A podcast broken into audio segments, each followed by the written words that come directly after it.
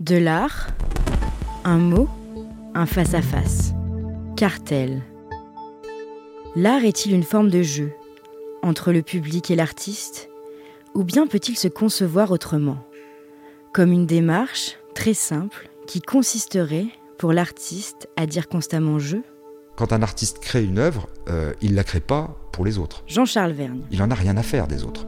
Contrairement à ce que beaucoup de gens peuvent imaginer, euh, les artistes se contrefichent de savoir ce que les gens euh, vont penser de leur travail. Sinon, ils feraient autre chose. Les artistes créent pour eux-mêmes. Je me souviens d'une conférence de presse donnée par Christo et par sa femme Jeanne-Claude euh, au moment de l'emballage du Reichstag à Berlin. Euh, donc c'était en 95.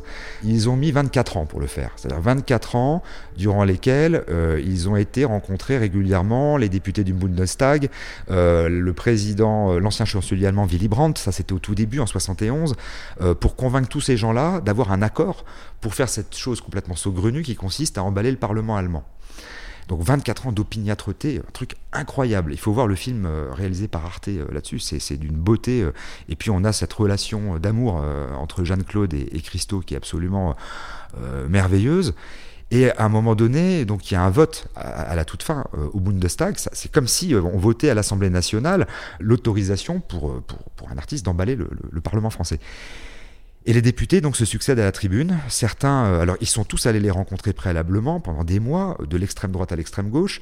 Euh, évidemment, ils ont essuyé des, refus et, des choses euh, assez violentes. Et puis aussi, ils ont rencontré des députés qui ont trouvé l'idée merveilleuse. Et il y a un moment donné un député qui dit Nous n'allons pas nous ridiculiser, ridiculiser le peuple allemand avec une telle idée, je suis farouchement contre. Et puis il y a ensuite un deuxième député qui lui dit J'étais pas tellement favorable au départ, mais 24 ans, euh, vous représentez ce que c'est une telle opiniâtreté. Si nous, hommes politiques, avions autant de constance dans nos idées, rien que pour ça, je dis oui. Et donc, il y a cette conférence de presse au cours de laquelle on dit à Christo et à Jeanne-Claude, pourquoi est-ce que vous avez fait ça? Et leur réponse, elle est immédiate. Ils disent, on l'a fait juste pour nous, pour nous deux et quelques amis. Parce qu'on avait envie de le voir. Après, si ça plaît à des milliers de gens, tant mieux. Mais c'est pas pour eux qu'on l'a fait. C'est d'abord pour nous. Et ça peut pas être autrement. Parce que sinon, si on fait les choses euh, pour des millions de gens, ça s'appelle de la variété. Ou de l'art totalitaire c'est les, deux, euh, les deux pôles. Hein. Euh, la variété, rien contre la variété, la variété c'est très compliqué. Faire un bon morceau de variété, et qui d'ailleurs parfois peut rentrer dans l'histoire, c'est très très compliqué parce qu'il s'agit de créer une ritournelle qui se mémorise de manière quasiment instantanée dans l'esprit des gens. C'est extrêmement compliqué.